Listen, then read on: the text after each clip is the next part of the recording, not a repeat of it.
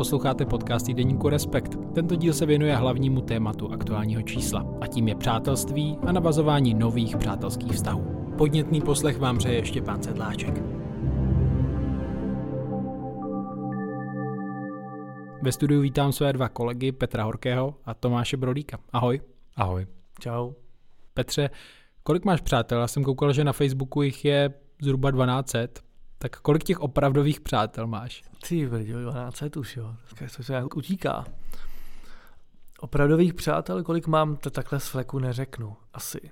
Asi málo kdo by to z fleku řekl. Ty bys to z fleku řekl, kolik máš přátel opravdových? Tak já jsem nad tím trochu přemýšlel. Fakt jsem si říkal, že možná těch opravdových by bylo jako na prstech jedné ruky. Pokud bych to úplně osekal na ty, s kterýma člověk má nejintimnější přátelský vztahy, ale to je asi individuální, což trochu ukazuje i ten váš článek. Taky bych řekl, že to budu mít jako maximálně na prstech dvou rukou, ty opravdový přátelé, tak asi tak, no. Tomáš, i ty? No, do 10 to je asi dobrý číslo. Asi jo. Já nemám úplně hierarchii mezi těmi lidmi. S každým jako dělám něco jiného, prostě no, že s někým se vidím pravidelně, jako ho vidím jednou za 2 roky, ale vlastně to vůbec nevadí, takže, ale tahle skupina bude být tak přesně do těch 10 lidí, řekněme. Zajímavý je, teda u mě jsem si uvědomil díky jednomu z respondentů, se kterým jsem mluvil, že když jsem byl mladší, tak jsem měl dřív víc hodně kamarádů a teď mi přibývají v posledních letech spíš kamarádky, nebo v posledních letech, prostě v té dospělejší části života. Takže to tak vyvažuješ teď. No, možná se to vyvažuje samo, já nevím, jestli to dělám nějak záměrně. Pojďme k tomu článku konkrétněji. Nese název Kdy se rodí přátelství s podtitulem Navazovat nové vztahy uprostřed života může být těžké. Rozhodně to ale stojí za to. Jak jste k tomu přišli? Jak vás to napadlo? Já se trochu obávám, že ten nápad byl původně můj. A vlastně už ani nevím, jak vzniklo, prostě mě to akorát, ani nevím, jak to trklo, úplně nějakou náhodou jsem nad tím prostě přemýšlel, nevím, cestou na autobus třeba nebo tak, že jakoby se zamyslíš nad tím, jak plyne život. Mám hodně přátel. To ne, takhle jsem, myslím, že takhle úplně, že bych nějak jakoby zpytoval prostě svůj život, abych, to jsem myslím naštěstí nedělal. Ale nějak, nevím, jestli jsem prostě něco dělal na plakátu, taková hloupost.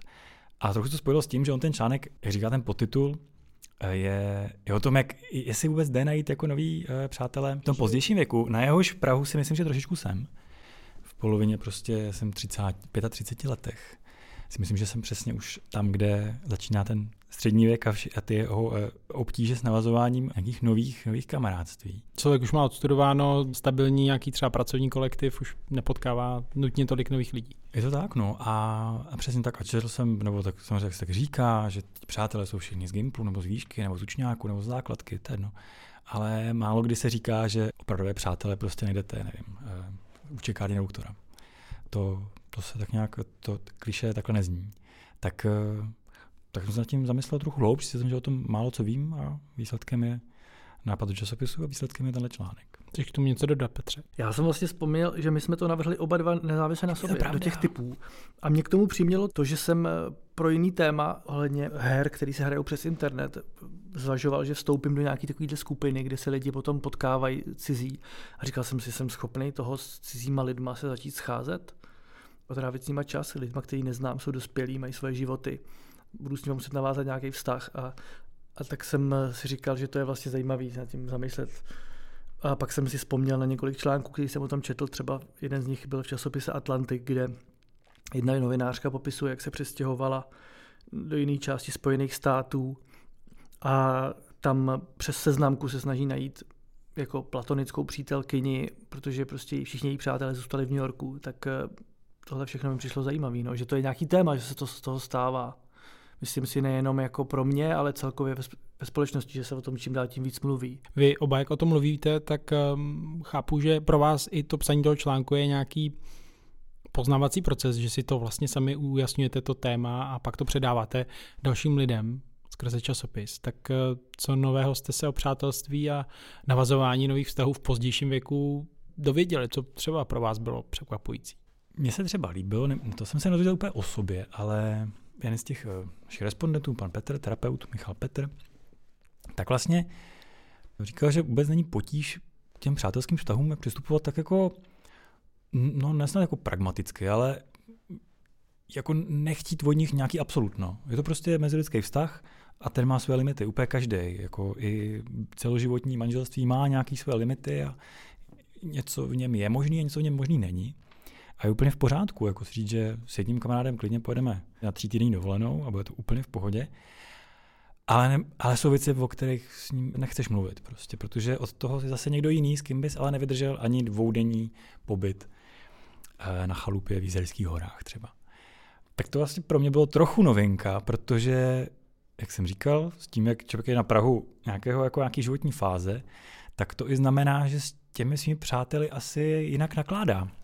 Že prostě nejde jenom o to, jak hledat nový, ale taky, jak pracovat s tím, co člověk má. Jo, teď mluvím o lidských bytostech, jako prostě o stavebním materiálu, to ne, ale prostě jak se chovat k těm lidem, se kterými jakoby nás život svedl dohromady. Jak pečovat o ty vztahy už navázané. Přesně tak. A jak se na ně koukat a co od nich čekat, co od nich nečekat a čím se trápit a čím se netrápit a netrápit hlavně sebe a hlavně ty druhé, prostě tím, že nevím co.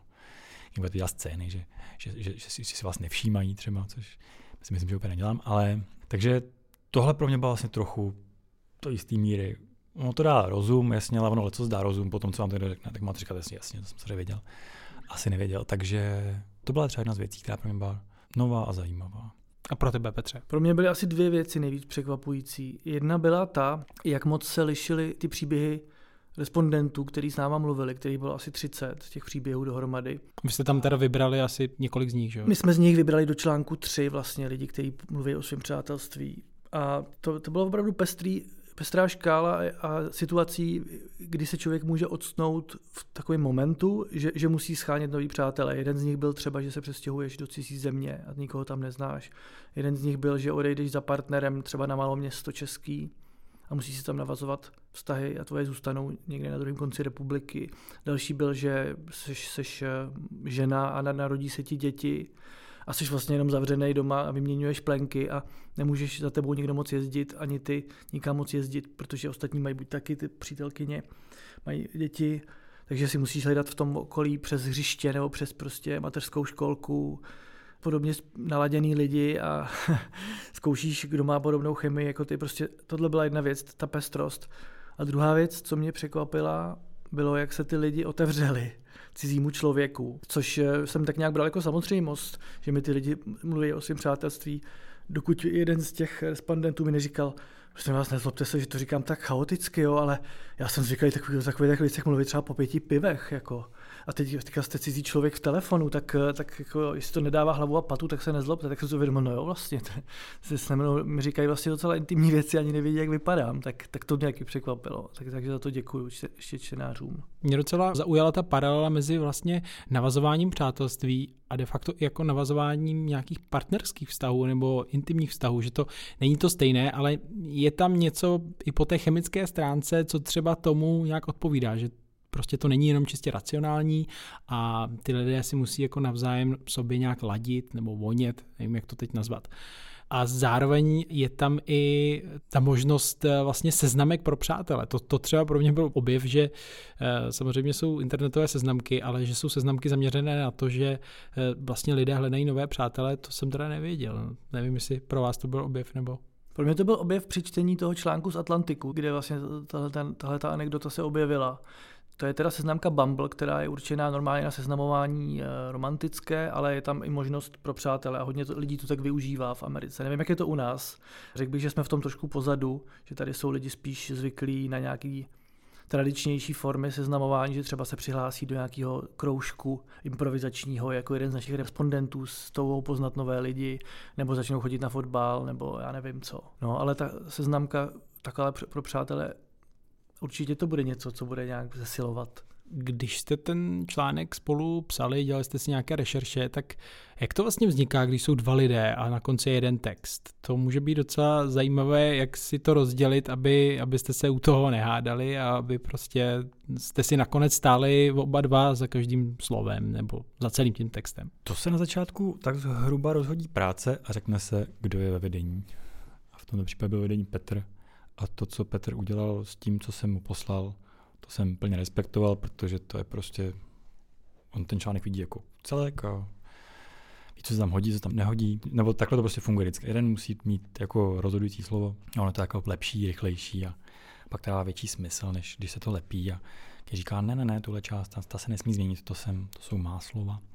tak to nemám tenhle sentiment ke svým slovům, takže cokoliv s tím Petr provedl, to jsem akceptoval a takhle se to dělá. Nebo asi se to dá dělat jinak, ale pravidla děláme to my tady, tak to je asi nejčastější způsob. Příště se třeba prohodíte, nebo jak to chodí? Přesně tak, ono jde o čas a to je taková vlastně praktikálie. Zaujala vás nějaká třeba nová, řekněme, definice toho přátelství? Já vím, že tam třeba v tom článku je citovaný Michal Petr, který říká blízkost prověřená časem. Jedna z respondentek, Kristýna Štěpánková, hovoří o spojenectví lidí ve stejné situaci.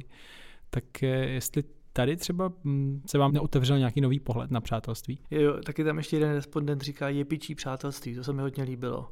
To byl Filip Kocian, který chodí do improvizační skupiny a říkal, že když jsou na společném improvizačním víkendu, tak má pocit, že má 100 přátel, to jsou všichni účastníci kurzu, jenomže pak víkend skončí a už nemá ani jedného. Tak já si myslím, že jsem se v tom jako dozvěděl, nebo spíš jsem si možná zjistil něco, co už jsem věděl, že opravdu těch vztahů je velká, že je spousta nuancí, no, a že ty nuance vůbec nejsou škodlivý a že může být prostě nějaký přátelství až zárob a že může být něco, co je prostě dobrý kamarád, co je dobrý známý a že všechny tyhle ty vztahy mají nějakou hodnotu. To trochu odpovídá tomu, co vlastně říkal Tomáš, chceš k tomu něco ty dodat k těm vymezením přátelství?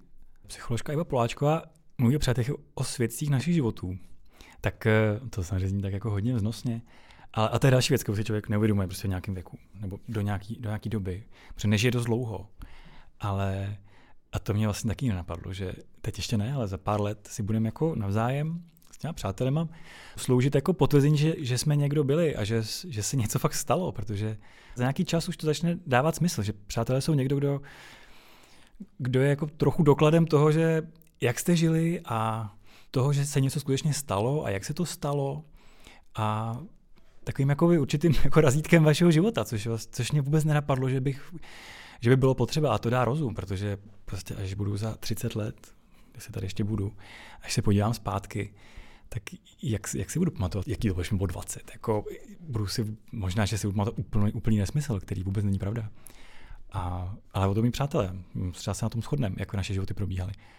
Tak tahle definice tam mě nikdy v životě nenapadla. Nebo tahle funkce přátelství, nebo toho, jako jaké sítě lidí, které jsou kolem vás. Takže to pro mě vlastně jako pro třicátníka bylo taky zajímavé.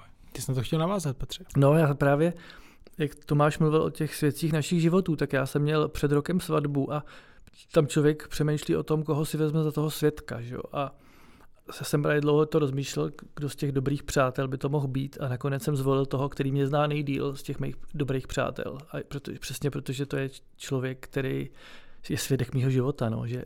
Že jako se mnou byl ve všech fázích, takže mě vlastně nejlíp zná a podle toho jsem ho vybral, takže svědkové našich životů je určitě dobrá definice. To je, myslím, docela trefná poznámka, že věci jako třeba svatba, případně pohřeb, to jsou prostě ty rituály, které nějak jakoby zviditelní některé ty vazby.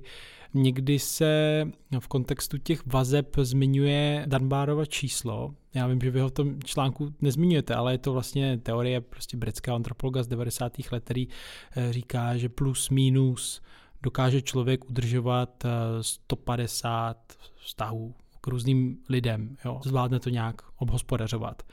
Ale tady prostě jde o nějakou užší skupinu, že v rámci té skupiny, ať už je velká jakkoliv, asi přítel 150 bychom jich nezvládli. Při Dunbarově skupině možná člověk začíná, když zvez hosty na svatbu a pak začne vyškrtávat. Jo. Navíc jsou tam 2 lidi, že? Právě, no a jeden rozpočet a tak dále. Ten článek, myslím, docela hezky ukazuje, že v tom pozdějším věku, v tom středním věku, nacházet nové lidi, navazovat nová přátelství z řady důvodů není tak jednoduché. Tak došli jste vy v rámci toho psaní k nějakým radám, řekněme, nebo k nějakému receptu na to, co vedle třeba té aplikace může pomoct při tom, když člověk třeba se najednou cítí trochu osamělý, nebo že by rád vykoukl ze své bubliny našeho nové přátele? No ty věci jsou asi 2. Jedna je udělat si na to čas a prostě začít dělat. Dokud nezačneme s hledáním čehokoliv, tak to nemůžeme najít. Takže a prostě to vyžaduje čas, který musíme z něčeho buď ukrojit, sebrat to buď tomu, co jako věnujeme práci, nebo rodině, nebo lenošení, nebo sobě, což vlastně může být to samé. Takže to je jedna věc. Začít lidi potkávat. To je úplně strašně banální, ale ten čas je vlastně jako jeden z těch důvodů, proč, jak se ostatně jako shodují, jak samotní lidé, tak odborníci nebo lidé, kteří jako znají lidské příběhy, protože s nimi prochází, tak čas je jedna klíčová věc. A on samozřejmě nestačí. A druhá věc je se nebát, protože poznat nového člověka a ještě jako ne tak přirozeně, že spolu prostě 8 let chodíte do školy nebo takovou nějakou věc. A vám to není úplně jako snadné a není to úplně komfortní, nebo nemusí být úplně komfortní, protože to prostě vyžaduje jistou odvahu. Začít s někým jako něco intimního sdílet a nebát se. Což spousta lidí neumí, to je úplně přirozené. Ale bez toho to nejde, protože bez toho to bude buď jepičí prostě, jak říkal pan Kocian, jepičího něco, co trvá chvilku a pak to vyprchá, anebo něco, co trvá dlouho, ale vlastně je to trochu povrchní. A je to fajn, to vůbec neznamená, že se nesmíte stýkat s někým, kdo není váš přítel, protože to nemá smysl. To není pravda, ale pokud hledáte něco víc než parťáka, parťačku, nebo nějaký prostě vztah, který je jako milý a dobrý, ale nedá se na něj spolehnout v tom smyslu přátelském, tak to prostě vyžaduje jistou kuráž a jistou investici, jak se dneska říká, časovou i citovou. Vy tam taky citujete nějakou vědeckou literaturu, nějaké výzkumy, studie, tak co tam vlastně současná věda, aspoň ten úsek, který jste vy předtím nějak zkoumali, říká přátelství? Dá se to třeba nějak kvantifikovat, že je potřeba nějaký čas k tomu, aby člověk navázal opravdové přátelství? Myslím, že profesor Jeffrey Hall, jestli to říkám správně, jestli to správně pamatuji, z Kansaské univerzity, který se zabývá komunikací a psychologií, tak spočítal, že z neznámého člověka se stane dobrý přítel za 6 týdnů, během kterých spolu prožívají 200 hodin intenzivní nějakého spolubytí, což se samozřejmě svádí k nějakým parodím nebo k nějakým memům, protože to takhle nejde asi vyčíslit úplně jednoznačně přesně. S někým někdo se asi nestane nikdy mým dobrým přítelem, protože prostě mezi sebou nemáme tu chemii, a s někým třeba to bude trvat mnohem díl, protože jeden z nás je velký introvert, a s někým to třeba bude strašně rychle, protože prostě spolu potkáme člověka, který na ulici dostane infarkt a my ho zachráníme a budeme mít prostě sdílený zážitek silný, nějaký hraniční, takže to se nedá tak zobecnit, ale tohle říká věda. A ještě tam jedno číslo padlo, že podle výzkumu sociologického napříč věkovými skupinami, to znamená od nějakých příslušníků generace Z až po baby boomers, průměrný věk, kdy lidé navázali nejvíc ze svých dlouhodobých přátelství, tak je 21, takže to je což odpovídá nějakému tomu, nějaké té době na vysoké škole nebo po střední škole. Pak už jsou tam takové jako výzkumy toho, jak nám různé jiskry přeskakují mozku, což je zajímavé, ale asi úplně nám to nepomůže v našich životech. Každý ten článek je prostě jenom část těch nashromážděných informací, které během té přípravy jeho autoři teda nazbírali. Vyplývá to i z těch zkušeností, jak si tady Petře zmiňoval, že těch příběhů různých lidí o přátelství bylo docela dost. Tak jsou tam nějaké ty větve, které se tam prostě nedostaly? Něco, co vlastně v tom článku třeba není, ale během toho psaní jste zvažovali, jestli tohle tam dát, nedát, a teď bys to mohl zmínit. Třeba tam byli respondenti, kteří se odstěhovali do ciziny, kteří to nám nakonec nedali, protože jsme dali přednost těm, co žijou tady v Česku. Protože to je asi častější, typičtější prostě druh člověka. A když je nějaký příklad typický, tak se v tom najde víc scénářů. Možná to blíží všeobecně sdílení zkušenosti. Takže cizina tam nebyla moc. Potom tam třeba byli lidi, kteří měli v dětství nějakého důvodu, ať už kvůli zdravotním problémům nebo kvůli častému stěhování, prostě prošvihli tu chvíli, kdy se seznamují, kdy se navazují ty pevné vazby, a horko těžko to doháněli v dospělosti, tak tam jsme taky nedali, protože to je taky vlastně svým způsobem nějak jako užší skupina lidí, ačkoliv hodně zajímavá. Kdyby ten člověk měl větší prostor, tak by takový hlas tam taky mohl zaznít, Tak tohle mě napadá jako dva příklady, co tam nezaznělo. A potom tam byly spousta hlasů, který jsou třeba podobný jako ty, co jsme použili, ale ne tak vhodný nebo ne tak intenzivní, že ty, co jsme vybrali, jsou třeba zástupci názoru, který zazníval opakovaně. A proto jsme je taky vybrali, že je nějak typický ten hlas a že by tam měl zaznít. Když třeba někdo řekne, když 6krát po sobě máme příběh mladé maminky, která po narození dítěte říká, že je těžký udržovat přátelství nebo nějaký navazovat, tak si říkáme, aha, tak to bychom tam mohli dát, protože to je asi typický a asi se to děje hodně lidem. Ještě dám do příkladu. No, tak to vypadá, že ještě máte náměty případně do budoucna na další články. Z toho, co říkáš. Jo, o přátelství by se určitě dal udělat seriál. Sociologové někdy, když přemýšlejí nad vztahy, tak někteří mluví o sociálním kapitálu, o tom, že vlastně nám to otevírá nějaké nové možnosti. Někdo nad těmi vztahy prostě přemýšlí tak, jak jde život a potkává lidi, tak tam navazuje přátelství, ale narazili jste i třeba teda na nějaký, řekněme, promyšlený přístup k tomu, jak budovat přátelství a udržovat. Rozhodně jo, jedna respondentka byla v tomhletom dokonalý příklad toho, na co se ptáš, a ta k tomu má vyloženě takový jako racionální, organizovaný biznisový přístup, kdy prostě pořádá hromadný návštěvy divadla, kam zve svoje přátelé a známé, kde je podmínkou, že každý musí přivést jednoho člověka, který by zapadl do skupiny a něčím ji obohatil. Předtím prostě všichni dostanou Excelovou tabulku, kde je napsáno, kdo tam bude a co je za profesi. A má k tomu opravdu takovýhle biznisový přístup a uvědomuje si to a říká, že prostě jí baví jako propojovat lidi a zároveň si dává třeba do mobilu připomínky, když někdo má jít k zubaři, aby se ho nezapomněl zeptat, jak to dopadlo, nebo má jít na operaci.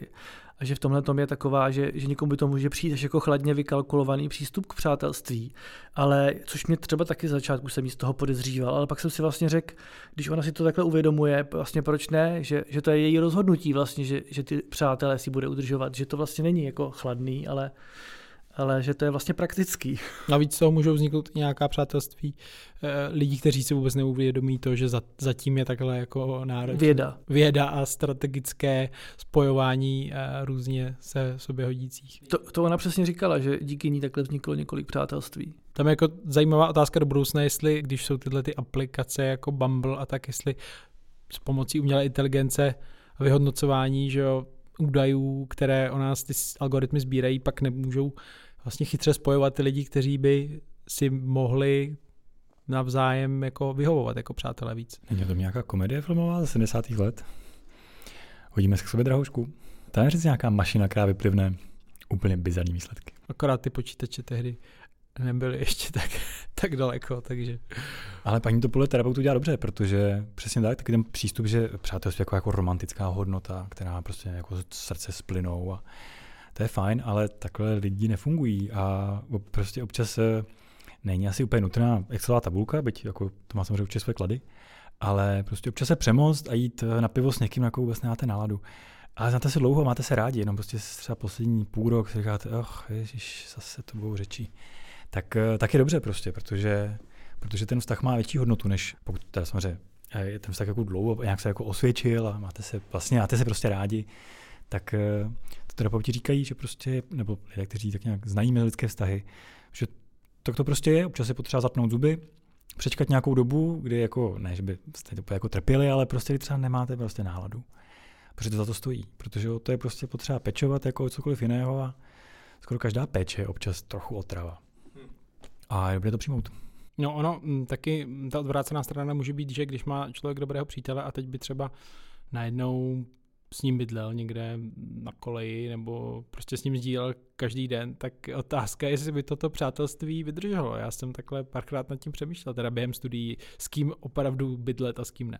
Já jsem třeba bydlel v takovém velkém spolubydlení, kde nás bylo 6 jednu dobu i víc. A některý z těch lidí, třeba 2 z těch lidí, jsou pořád moji dobří přátelé. Takže to spíš prohloubilo to ten náš vztah, že to byl takový ten opravdu model a seriál Přátelé, děláme spolu všechno. Krát byla postava?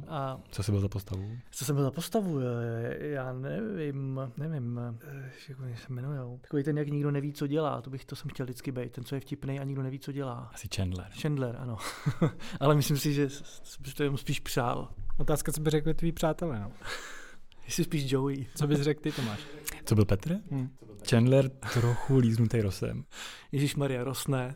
Tak vám přeju oběma hodně nových přátel a udržení těch starých přátel. Hosty dnešního podcastu byl Tomáš Prolík a Petr Horký. Díky. Díky, ahoj. Díky, ahoj. Naslyšenou u dalších dílů podcastu Týdeníku Respekt se těší Štěpán Sedláček.